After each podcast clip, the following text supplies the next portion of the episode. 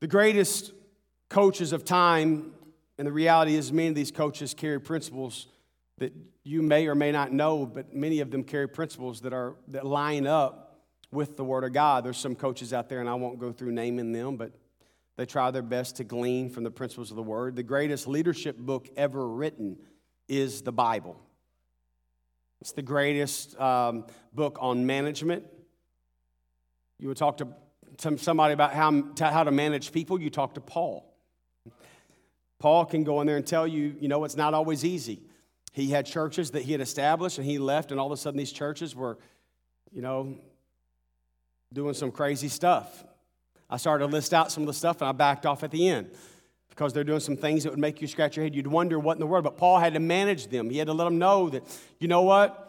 It's, it's, I, am still going to love you. He didn't abandon them. He didn't say, You're done. He didn't pull the carpet out of them. No, he said, I'm going to give you a chance and I'm going to love you. And so we can find throughout the Word of God that there's many things that you and I can glean from in any area of life, no matter what we're doing, no matter where we are, no matter how it goes. But in coaching, and, and I've done a little bit of coaching, um, but I, I've, I've gotten to be around some coaches. I've gotten to spend some time with some coaches. I once went to the U of A for a special event and got to listen to a few coaches speak and got to meet them and ask a few questions. And so it was kind of neat to get to sit in that room.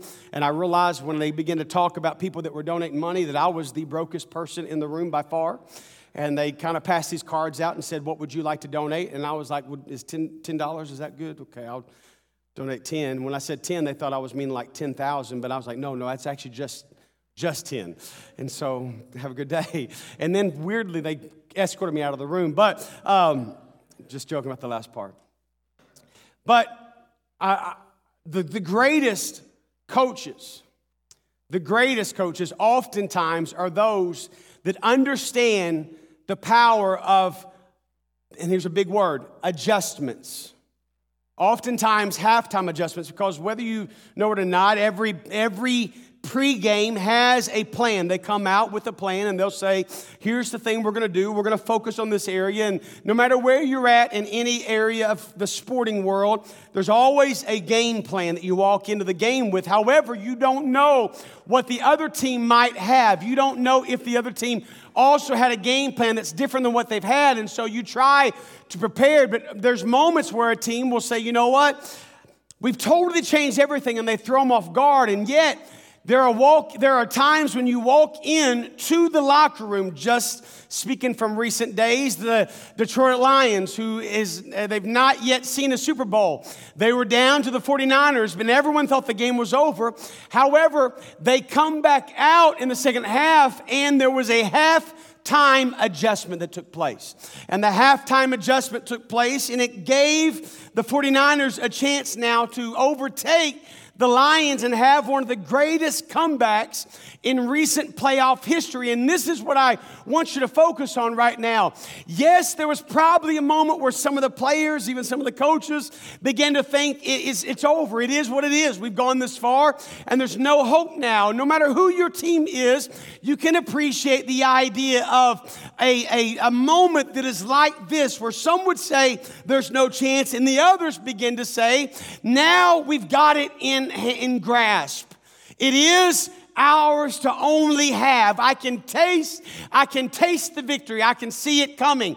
Let me tell you whether whether um, you're on the winning side at halftime or the losing side at halftime. There is an importance for you and I to understand that we must continue to fight, or I could say play the game. But let me tell you, no matter what you're looking at right now, you've got to say, I cannot, if I'm winning right now, I cannot let down on my principles. If I'm seeing success in my life right now, I cannot let down on my disciplines. I must always be aware of the snares of the enemy and know that that there's always a chance the enemy is going to come at me, the enemy is going to deal me a blow, and so I cannot let down. I've got to be sober, I've got to be vigilant because I've got to know that my enemy is like a roaring lion walking about seeking whom he may devour. I oftentimes stop right there just a moment because I want you to realize that that word may is a big word in the topic or the context of this text because that word may is simply somebody who gives permission to. What I mean by that is you might say, you know what, I'm, I'm giving permission, or you may say, you know what, I'm giving permission by being indifferent to the reality of what I'm dealing with. In other words, I'm giving permission to my car to be broken down because I'm not changing its oil. I'm giving permission to situations. I saw one mama pat somebody on the shoulder just now. I won't talk about it anymore. But I, am giving permission to this or that by not acknowledging the reality of it in front of me. And so when you say, well, he's like a roaring lion walking about, seeking whom he may devour, what I'm telling you is, is don't forget that you've got to be sober. You've got to be vigilant. You've got to always be aware of your surroundings. You've got to know that it might be funny, but is it good for you to partake of?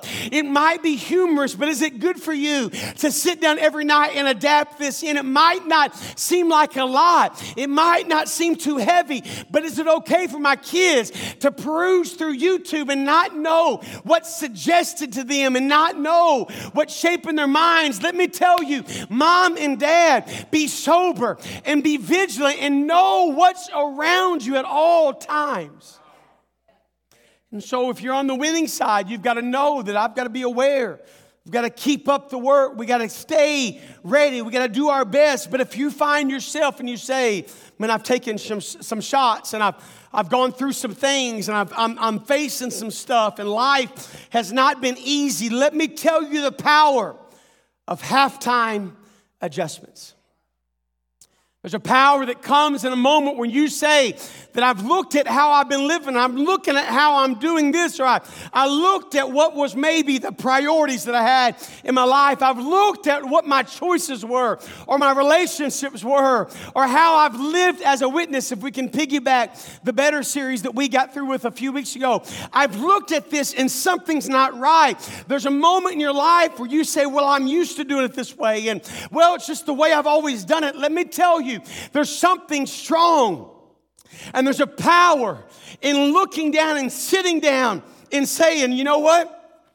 If this isn't working, then maybe I should try this. And if, if that's not working, then maybe I should try this. And if this isn't going the way it should be going, maybe I should try this. And maybe if I've worried a lot, maybe I should switch it and I should pray a lot. And maybe if I've, if I've done it my own, then maybe I should trust a little bit more and I should lean into people around me and know that I have a community, a church full of people that I can lean on and I can say, I need help and I need you to walk with me and I need you to be there for me.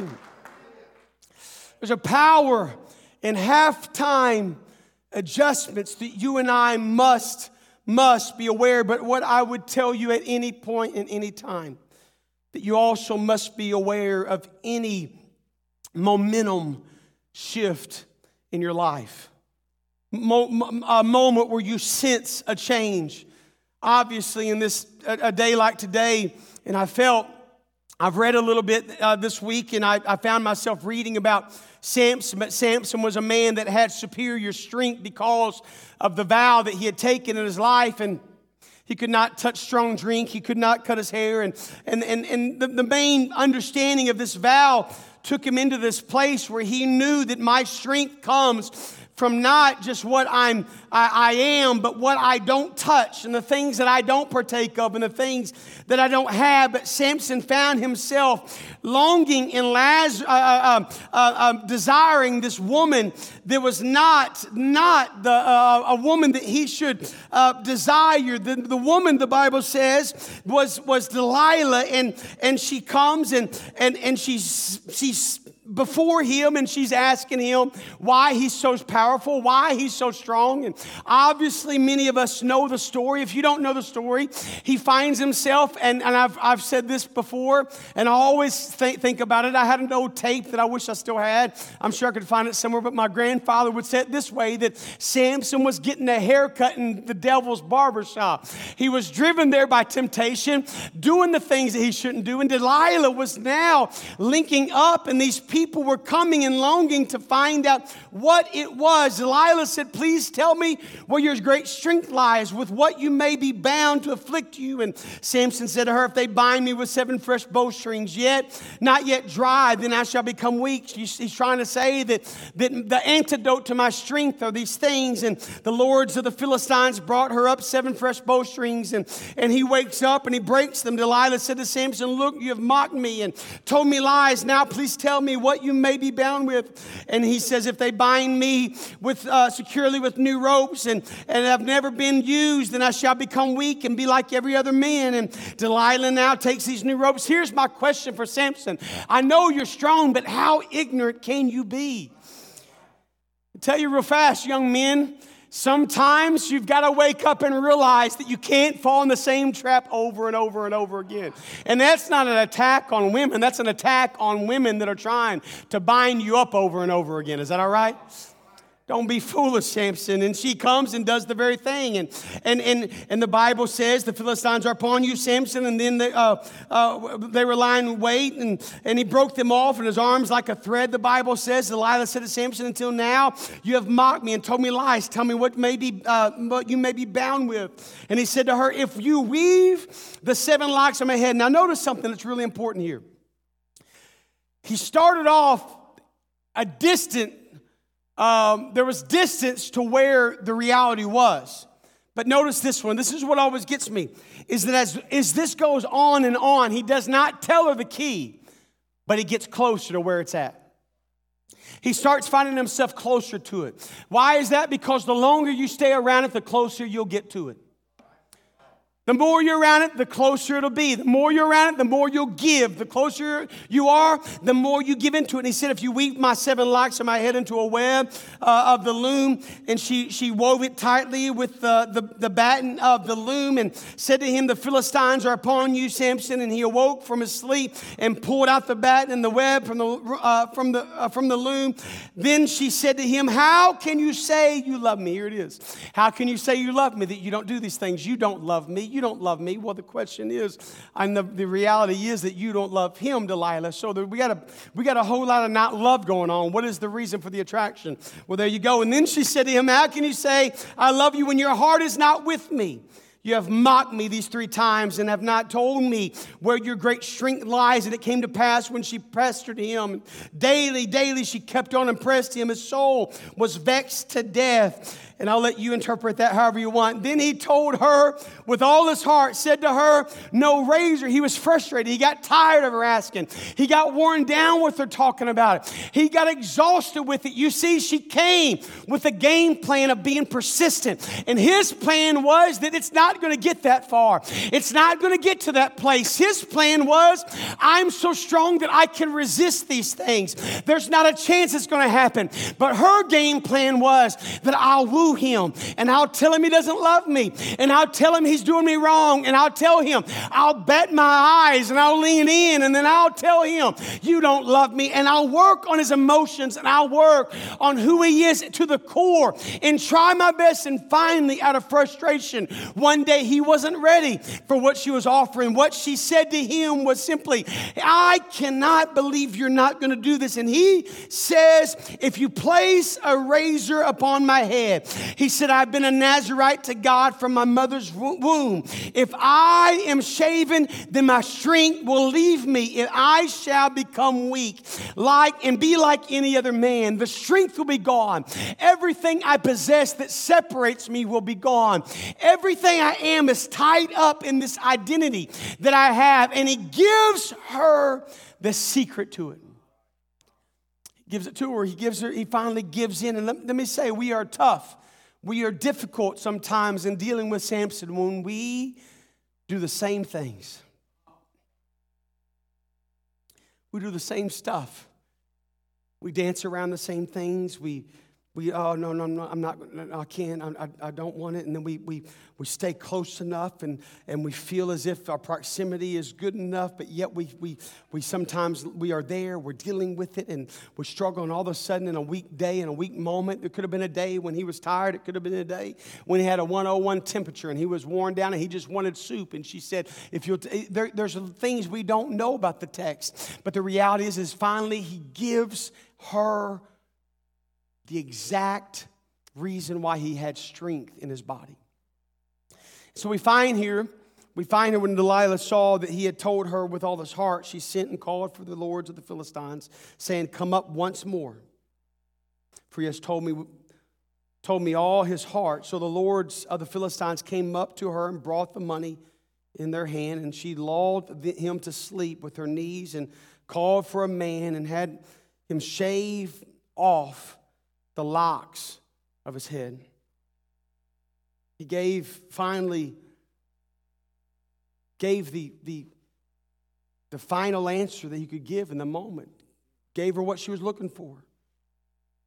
The Bible says, Then she began to torment him, and his strength left him. And she said, The Philistines are upon you, Samson. And this time, the Bible says, he awoke. He awoke, and he, he when he comes up, he, he, he, he wakes up just like he did before. He wakes up desiring to rip things off of him as he did before. He wakes up with the same desire to overcome as he has before. And but the Bible simply, here he is. I will go out as before at other times and shake myself free. But he did not know that the, the, Lord, the, the power, the strength had departed from him. And then the Philistines took him and put his eyes out and brought him down to Gaza. And they bound him with bronze fetters. And he became a grinder in the prison. This man that is such of such great stature, this man that was such an icon for the power and the strength because of what he was and because of what he had pertain are, are, not had in his life. Here, this man was, and now he's given to it, and he was not expecting it to go this way.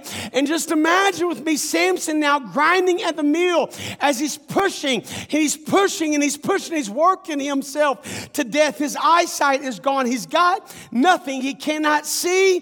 He's now relegated to a, a shell of the man that he was before. But here's the thing I want you to get. I want you to hear this today, and I'm trying my best to speak it clearly. In verse 22 of chapter 16, it comes to this place that says, however, however, the hair of his head began to grow again. It began to grow again after it had been shaven. What I want you to hear today, what I want you to hear me speak to you today, is that I don't know how, and I don't know what, and I don't know what it was that took you to that place. I don't know what it was that you finally gave into, and I I don't know what it was that you've carried all these years with you. And I don't know what it is that makes you feel broken and made you feel insignificant. But what I've come to tell you is if you've given the enemy, the enemy the answer to your strength and you found yourself now bound up by the enemy and you find yourself not what you used to be, but yet you now realize something, something that's very important. You now realize that what the enemy took from me is now now growing back. What the enemy stole from me is now coming back. What, what happened to me is not forever in me. You see, Samson teaches us a valuable lesson that just because you fall does not mean you're falling. Just because you make a mistake does not mean you're forever gone. It's important for you and I to know that it's going to grow back, that it's, there's going to be another chance, that you've got another opportunity, that it's not over unless you say it's over. But you've got to find in your soul in your spirit that you can get back up again. I'm just coming with a very simple message today. Why? Because we're people just like anybody else. We're people that serve the Lord. We're people that love people. We're people that, that give in the offerings, and we're people that do our best to be here when the church doors are open. Some of you were here last, last week, Tuesday, Wednesday, Thursday, and Friday. We, we like to go to the house of the Lord. However, we also know that there's an enemy that likes to try its best best to tear us down, likes to discourage us, likes to pull us into a place where we say, How did I get here? And I've come simply to tell you this no matter what it is, don't, don't beat yourself up. No matter what it is, don't count yourself out. No matter what it is, don't throw in the towel. No matter what it is, no matter what you've lost, as you now find yourself in a place where questions are there and, and memory of what you used to be is there, I just wish a moment you'd say and believe in your heart and in your spirit that it was gone, but now I feel it coming back. It was gone, but what is that I find on my head? I find that it's growing again. It's growing again. There's a sweet lady that's been coming to this church. I won't call her name, but she sat down with me about four weeks ago, and I'm hurrying to a close. I won't be long.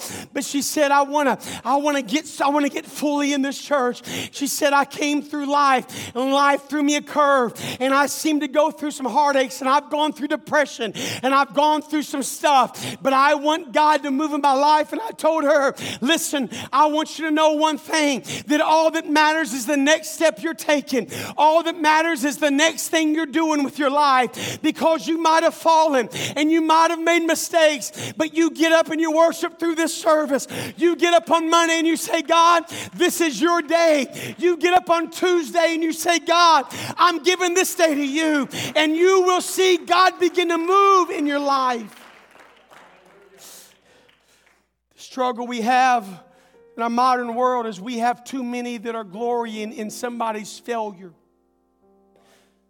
That's what we have going on. Our culture is that way. That's why, that's why, and I'm going to tell you right now, that's why I began to speak to us a year ago. We're going to celebrate each other. We're going to celebrate victories and wins. Let me tell you what I told somebody else a while back, and I said this respectfully, but don't complain to me unless you tell me something good first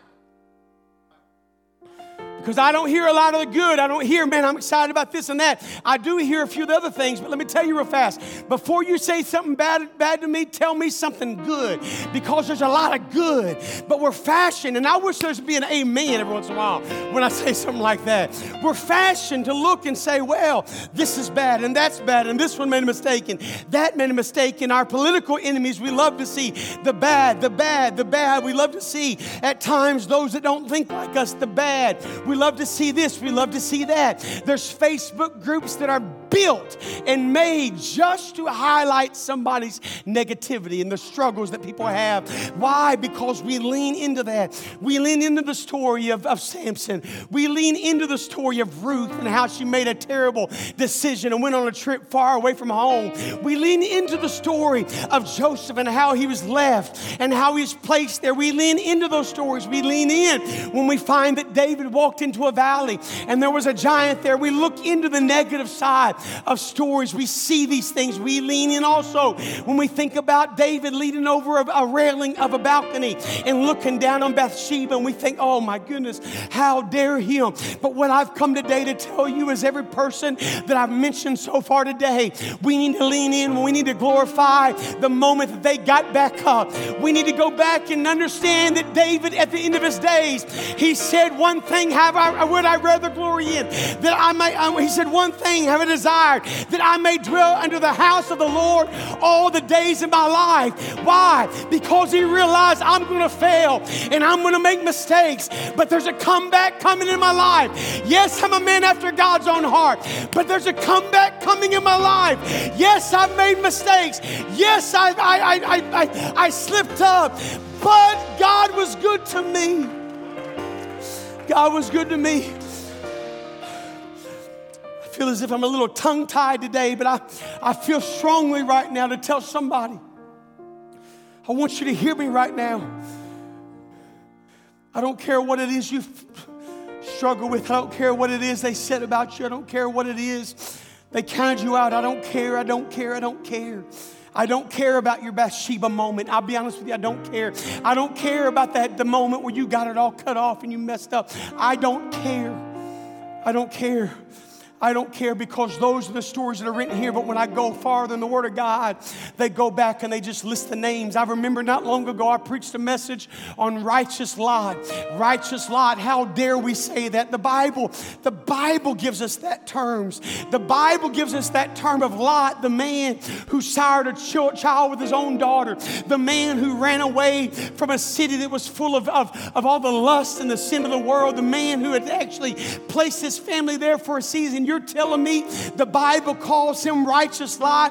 Yes, I'm telling you the Bible calls him righteous Lot because when he was down, he grabbed a hold of something and he pulled himself up and he said, I may have been down for a moment, but I'm getting back up. I'm getting back up. I'm getting back up. I'm getting back up. And I know we have 65 or 70 people going today, but I wonder if there's anybody in the house that'll say, I was down, but I'm getting back up.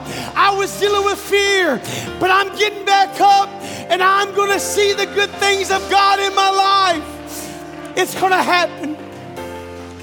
It's going to happen. I believe in my whole heart, my whole spirit. I don't care. I'm, I'm telling you right now, you might feel wounded and broken. But let me tell you, this is as simple as I can make it. You bring what you feel is wounded and broken, and you bring it to this altar in a moment. We're not going to attack you. We're not going to hover over you. We're not going to surround you.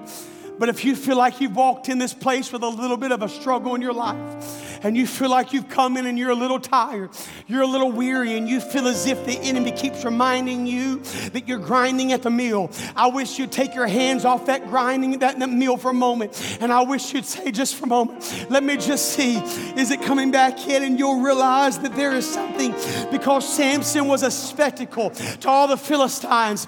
Samson was placed up there as a joke to all of them.